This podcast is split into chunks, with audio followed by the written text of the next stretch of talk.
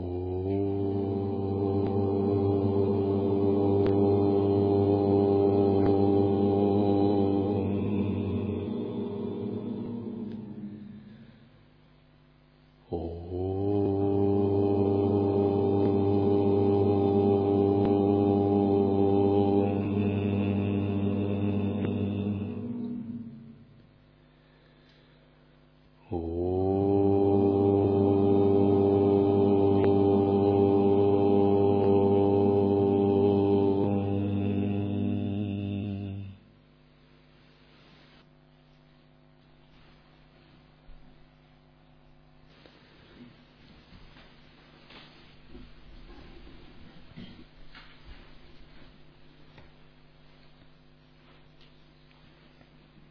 Дата Даршанам. Продолжение истории про Картавири Арджуну.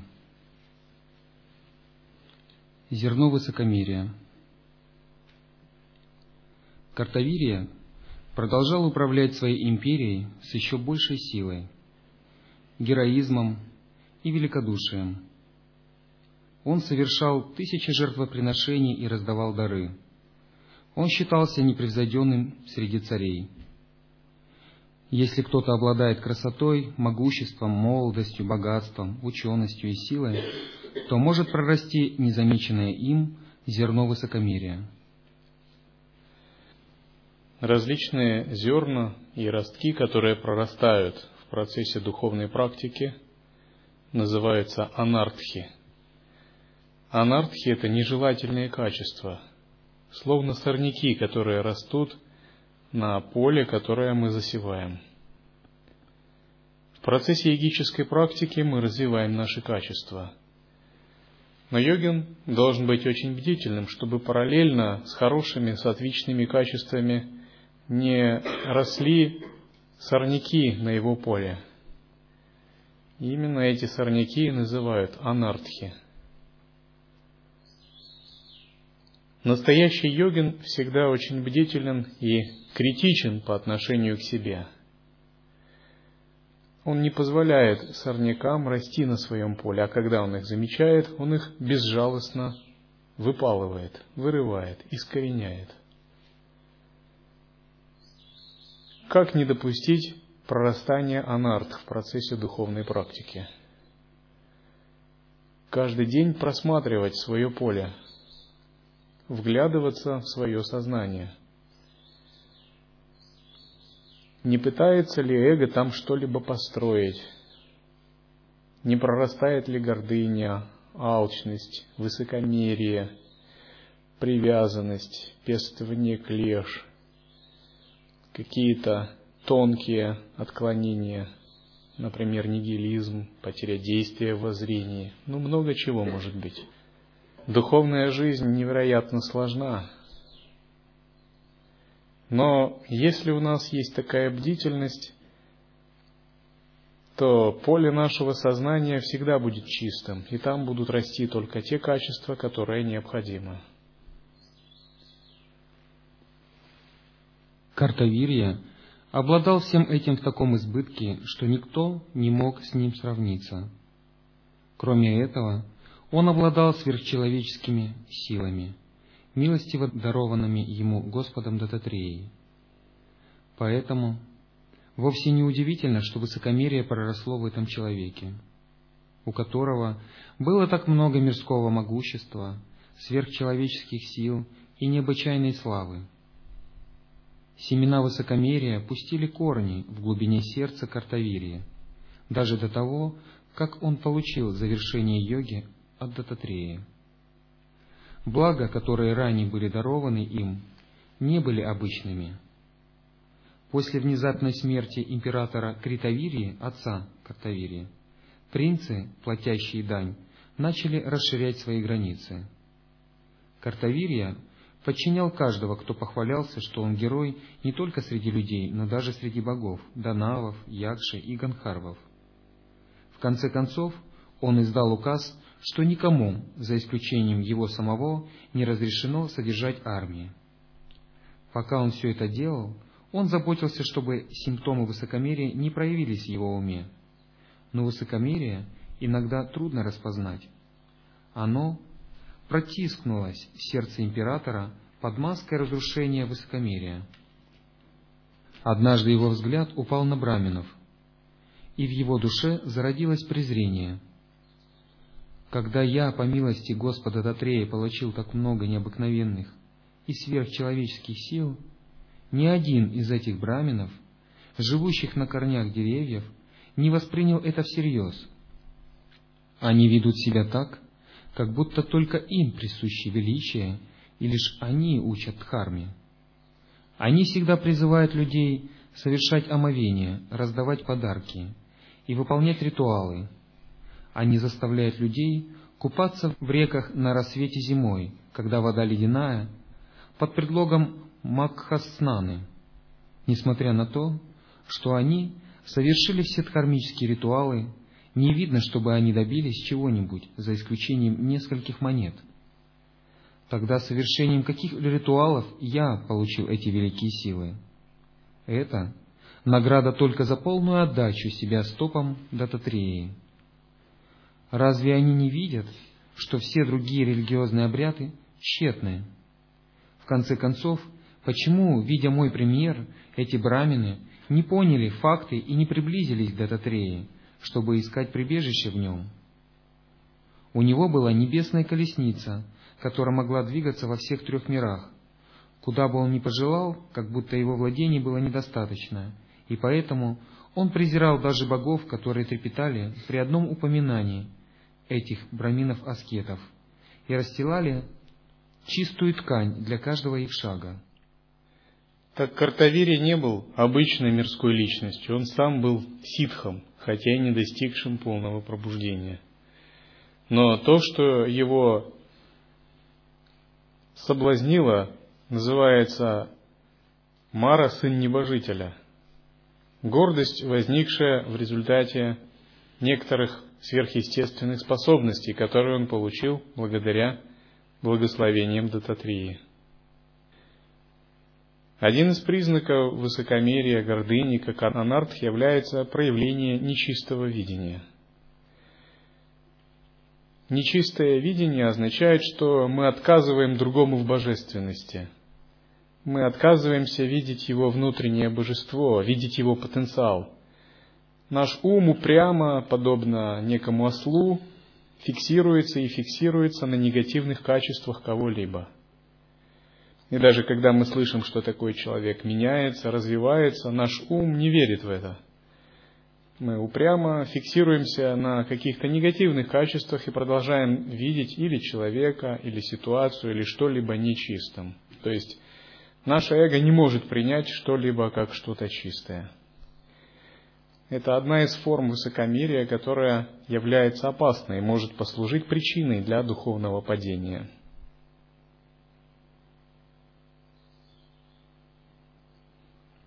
Такова была одна часть его ума. В другой части развлечение между вечным и приходящим привело его обратно к бескорыстию и стремлению к милости Господа Дататреи. В конце концов, благословением Дататреи его ожидала коронация в империи йоги. Хотя Картавирия милостью Господа достиг самопознания, в его поведении все еще проявлялись врожденные склонности – тем не менее, преданность Господу Дататреи постоянно росла. Однажды, когда он пришел получить даршин Господа, будучи не в состоянии контролировать свой ум, он спросил, «Почему люди подвергаются испытаниям, подобным Макхаснане? Ты считаешь их полезными?» Дататрея, живущий во всех сердцах, разными способами превознес величие Макхаснаны и сказал, что нет ничего более похвального, чем Макс Махаснана, и добавил, что это достойный похвалы ритуал, и никакое количество йогических упражнений не может сравниться с ним. Затем он подробно описал важность мест паломничества и самого паломничества, и величие прояга и вознаграждения, приобретаемые раздачей даров – и поклонением божествам. Император был удивлен. Он не понимал путей Господа. Однако, так как это был приказ гуру, он поощрял своих подданных выполнять все религиозные ритуалы.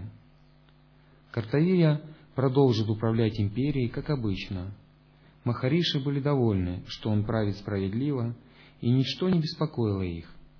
Но боги рассматривали его самодержавие как оскорбление. Он восседал в небесной колеснице, подаренной Господом Дататреей, и без всякого уважения посещал даже небесные миры ради развлечения. Это было невыносимо для богов, которые чувствовали, что он делал это нарочно, чтобы обидеть их. Из-за таких действий все они разгневались на императора. Анартха нечистого видения может проявляться различными способами. Например, мы следуем какой-то практике, а другая практика для нас кажется бесполезной. И когда мы слышим, что кто-то другой следует другой практике, и она его вдохновляет, мы думаем, да это вообще ерунда какая-то. И у нас рождается нечистое видение по отношению к этому. Вместо того, чтобы понять, что существует множество тоннелей реальности и множество вариативных вселенных, и, возможно, этот человек живет в такой вселенной, где эта практика как раз является освобождающим методом, и что одно не противоречит другому. И если у вас есть свободное сознание, которое предполагает многообразие и многовариантность, вы вполне можете понять, что существуют такие тоннели реальности и такие вариативные вселенные, где такая практика освобождает – а существуют такие, где такая практика освобождает, и этому, в общем, нет конца даже. Главное, что есть серьезная садхана, линии передачи, гуру и прочее. Но часто у людей очень фиксированные представления о практике и о методах. Например, некоторые не понимают, что такое созерцание, недвойственность, и для них садхана – это нечто внешнее. Ритуалы, внешнее поклонение, пуджи, паломничество и прочее. Когда им говоришь о созерцании, самосвобождении, они вообще говорят, это что еще такое? Это ваша какая-то философия, а это абстракции. Но разве речь об абстракциях, если изучить учение, Совсем речь не об абстракциях, а о самой сути и сердцевине дхармы. Возможно, другая крайность. Человек э, любит адвайту, воззрение адвайты, но презрительно относится к внешним каким-то принципам, правилам, ритуалам, этике и прочему. Он считает, что он уже выше всего этого. И может нечисто относиться к тем, кто следует такому пути – не понимая, что это тоже средство такое же равноценное, как и то, что другое. Другими словами, когда ваше воззрение абсолютное, вы понимаете, что при условии правильного исследования и правильной передачи все методы чисты, все садханы, все учения чисты, все практикующие, все последователи чисты – все способы мышления чисты, все способы воззрения чисты. Все изначальное чисто и совершенно в своей глубине. Другое дело, что чтобы привести в соответствии с этой чистотой относительный ум, праны, тело и эго в относительных измерениях, здесь очень много условий, и нужно очень тщательная садхана. Но на уровне воззрения, если мы ведем речь именно на уровне воззрения – то все изначально чисто и совершенно. Картавирия не мог этого принять. Он получил одно учение от Дататрея, он презирал брахманов, которые совершали омовение, призывали людей накапливать заслуги и прочее. Брахманы вели мудрую политику, понимая, что для людей это благоприятно, благоприятная практика очищения. Но Картавирия относился к ним пренебрежительно, и когда он пришел к Дататрея, чтобы прояснить это, Дататрея высказался очень хорошо о том, что делают брахманы. Главный принцип здесь – чистое видение. Чистое видение по отношению ко всему. Чистое видение не означает, что мы просто как-то наивно и восторженно относимся ко всему, думая, это все божества, это все божества. Чистое видение гораздо глубже, оно гораздо глубже такого просто наивно-восторженного отношения. Оно предполагает, конечно, и различающую мудрость. И мы можем хорошо понимать, кто на каком уровне находится, какая мудрость где проявляется. Тем не менее, чистое видение означает, что все-таки в глубине мы видим семя будущего пробуждения во всем. И видя грешника, мы видим на самом деле это святой на пути к пробуждению. Это он просто святой в процессе становления. Видя даже какого-то закоренелого, невежественного человека, мы можем видеть, это Будда в процессе становления. Просто его этап становления сейчас таков.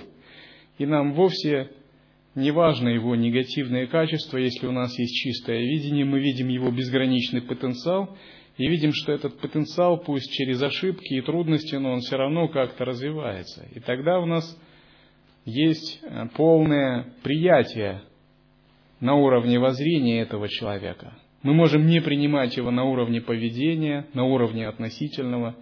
Тем не менее, в душе, в самой глубине сердца, на уровне воззрении у нас его абсолютно есть полное и чистое приятие. И не только в отношении человека, но и в отношении ситуаций, ну чего угодно. Допустим, есть негативная ситуация, но если мы видим в чистом видении, мы рассматриваем эту ситуацию как игру, божественную лилу в процессе самоузнавания – и все, что не происходит, она именно ей является. Но то, что она нам кажется нечисто, это просто процесс нашего ее узнавания не дошел еще до нужной кульминации. Чистое видение дарует огромное чувство удовлетворенности и успокоения. Мы понимаем совершенство того, что есть прямо сейчас, в настоящем моменте – мы понимаем, что нам нет нужды больше беспокоиться, страдать, переживать, что в сущности все изначально совершенно и чисто. И вот по-настоящему тогда мы можем расслабиться, отпустить все какие-то свои суждения и просто укореняться в том, что есть, в настоящем присутствии сахаджи. До тех пор, пока у нас не будет такого чистого видения, нам не удастся расслабиться – у нас всегда будут какие-то червячки сомнения, внутреннее недоверие, отсутствие веры в глубинном смысле, внутреннее неприятие чего-либо. Но чистое видение – это то, что распространяется на все явления этой жизни. Боль, смерть, страдания, мирское, мир, сансара, любые энергии – всех их мы должны как бы захватить в плен своего чистого видения. Увидеть иными глазами все подобные энергии и непрерывно держаться этого. Когда нам это удается, мы по-настоящему оказываемся в недеянии, в настоящем моменте, в отпускании себя. Мы по-настоящему понимаем, что больше некуда идти, больше нечего делать, надо просто поглощаться, врастать, укореняться. Это именно такое состояние, когда некоторые мастера дзен говорили, совершенство в том, чтобы есть свой просад, ходить и спать. Разумеется, если обычный человек, не укоренившийся и не поглощенный в изначальном состоянии, будет есть просад, ходить и спать, конечно, ему это не поможет – Речь именно об этом, о том, когда у нас появится подлинное чистое видение, мы по-настоящему присутствуем во всем, что не происходит. И поскольку тогда мы можем принять все, нам нечего больше делать в сансаре. Нет ни одного дела, которое нам надо делать. Нам нечего больше отвергать или не к чему больше привязываться. Мы переживаем только то, что есть, трансцендентальное – запредельное.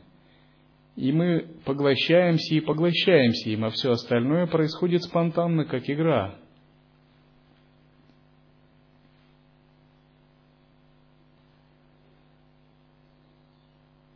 Тогда этому искусственно созданному ложному центру нет больше подпитки, и оно начинает просто поглощаться.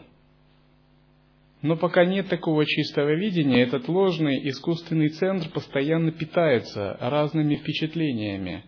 И вместо того, чтобы поглощаться, он находится на двойственном уровне суждений, неприятия одного и привязанности к другому.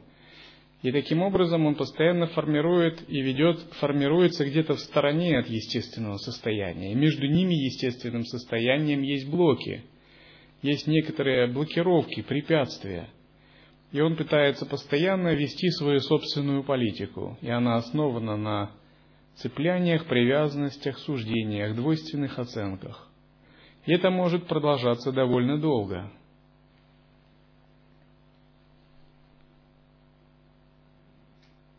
Чистое видение означает иное отношение к реальности. Например, вам человек говорит что-то. Вот в обыденном видении для вас это просто разговор, и он вам может быть приятен или неприятен. Если приятен, вы говорите, да, это, конечно, здорово, и вашему эго это льстит, и вам нравится то, что говорит человек. Вы думаете, это здорово, это хорошая ситуация, этот человек молодец, по крайней мере, он хороший для меня. А если он говорит то, что не очень вам нравится ситуация, это уже оценивается как не очень хороший, и человек совсем не молодец. Он для вас в черный списочек. Так, так, понятно, как ты ко мне относишься. Это и есть двойственное восприятие ситуации в нечистом видении – но в чистом видении у вас нет вообще никаких понятий. Во-первых, нет ложного центра, эго, некой точки зрения «я», которой нужно оборонять себя, которой нужно самоутверждаться перед другими. Ничего такого нет. Во-вторых, нет видения другого, как тоже такого же эго, как некого ложного центра с его со всеми ярлыками, проекциями и оценками. А есть просто безвыборочное осознавание, которое воспринимает единство и целостность везде. Но при этом оно воспринимает энергию. И эта энергия просто посылает знаки, некие сигналы от бытия.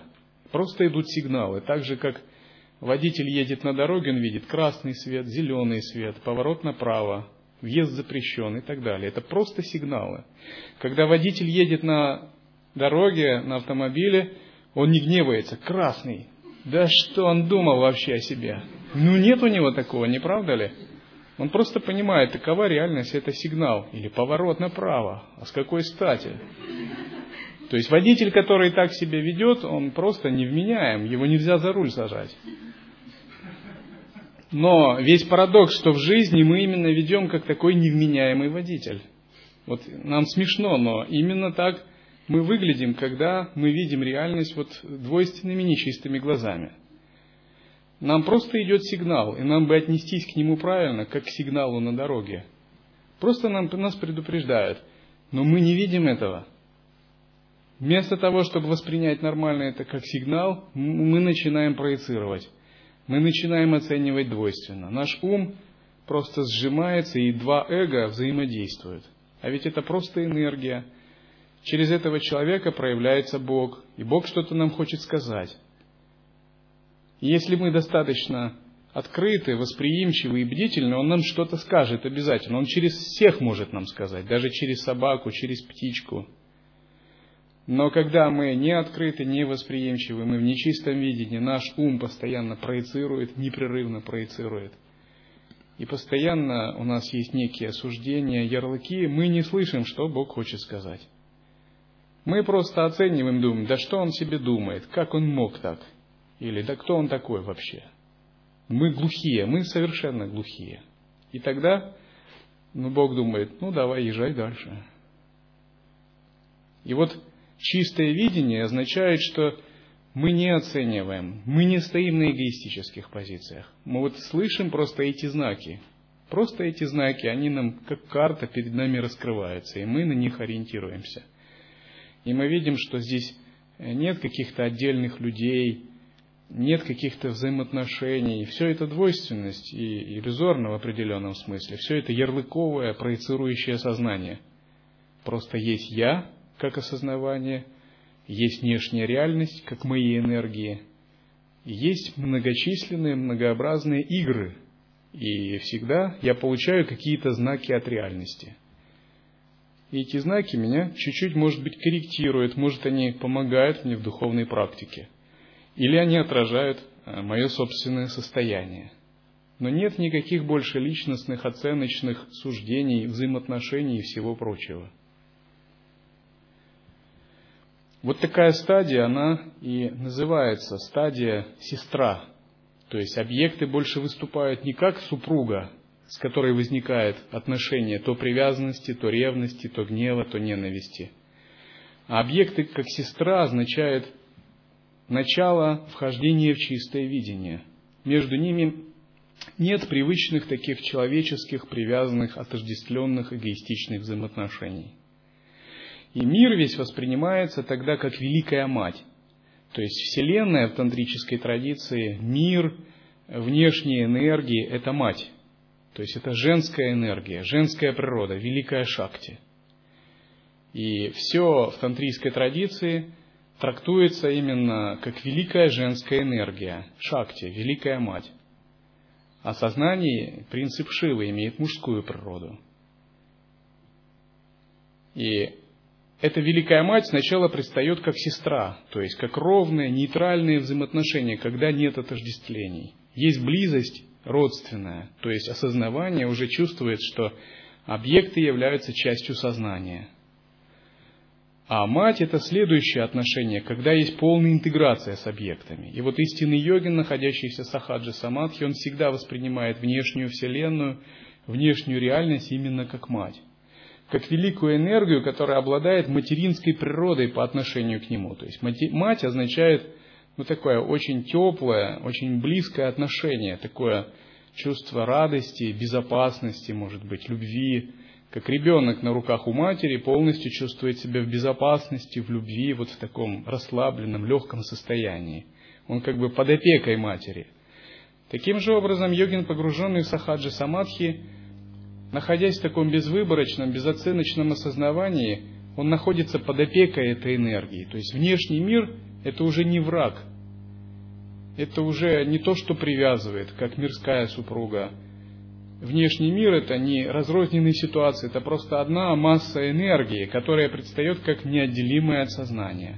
И она просто дает знаки, показывает через эти знаки различные тенденции сознания, тенденции и ситуации. И такой йогин, видя что-либо, что ему не нравится, он думает так, это что-то в моем сознании проявляется, очевидно, не так, значит, мне надо где-то измениться. Он всегда ищет причину в себе самом. Однажды при дворе императора Картавирии министры и жрецы восхваляли браминов – в тот день император, не заботясь о внешнем достоинстве, при личном собрании, встал, а в раздражении и с гневом начал говорить. Все придворные были удивлены, так как до этого они не слышали, чтобы он говорил подобным образом. Кроме того, Картавирия даже сказал прямо, с выражением раздражения на лице, что нет никого равного ему в этом мире – как в наложении взыскания, так и в благословении любому. Придворные стояли онемев, объятый ужасом. Тем временем бог ветра появился в дворцовом зале и резко сказал, «Что ты здесь говоришь? Что нет равного тебе в этом мире? Разве нет Нараяны, Бога всех четырнадцати миров? Не провозгласил ли он, что взял под защиту стопы браминов?» Что это за разговор? Будь любезен, впредь не произноси таких слов. Человеческие существа рождаются для пребывания незначительного количества дней на земле, без какого-либо знания или понимания. Услышав эти слова, сказанные без малейшего уважения, император, взбешенный, закричал на него, но не обращая на это внимания, Бог ветра продолжал — даже если ты не уважаешь браминов, по крайней мере ты понимаешь величие Пхригу, Васиштхи и Кашьяпы. Ты слышал об Агастии. Ты почитаешь Атри. Не благословением ли Дататреи, Бога богов, и сына того Брахмариши Атри, твои кривые руки стали прямыми? Кажется, ты забыл это. Простым упоминанием имени Господа Дататреи гнев императора остыл, подобно куску раскаленного угля, прогруженного в холодную воду. Сейчас ему стало ясно оскорбительность его слов, и ему стало стыдно за себя. Бог ветра продолжал. «Какая польза порицать тебя? Господь Дататрея есть коренная причина твоего высокомерия.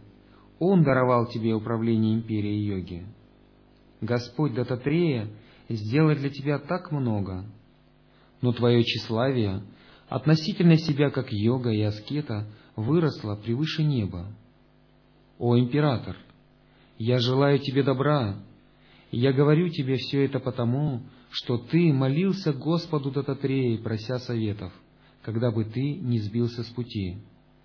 С начала времен нет царя, который правил бы без помощи браминов. Ты достиг этого высокого положения только благодаря милости Дататреи. Не заставляй Господа чувствовать стыд за то, что ты унижаешь других и клевещешь на них. Поднявшись с трона и низко поклонившись, Картавирия смиренно сказал, «Бог ветра, Твоей милостью я понял свою ошибку. Почтительно действуя согласно Твоим разъяснениям, я буду воспитывать бдительность с тем, чтобы подобная ошибка не повторилась». Эти слова вергли двор в еще большее удивление. Придворные поздравляли его, думая, нет большей доблести, чем признание ошибки. Вот почему он стал таким выдающимся императором. Бог ветра благословил императора и исчез. Впоследствии Картавирия долгое время был бдителен. Но какая польза от бдительности перед лицом судьбы?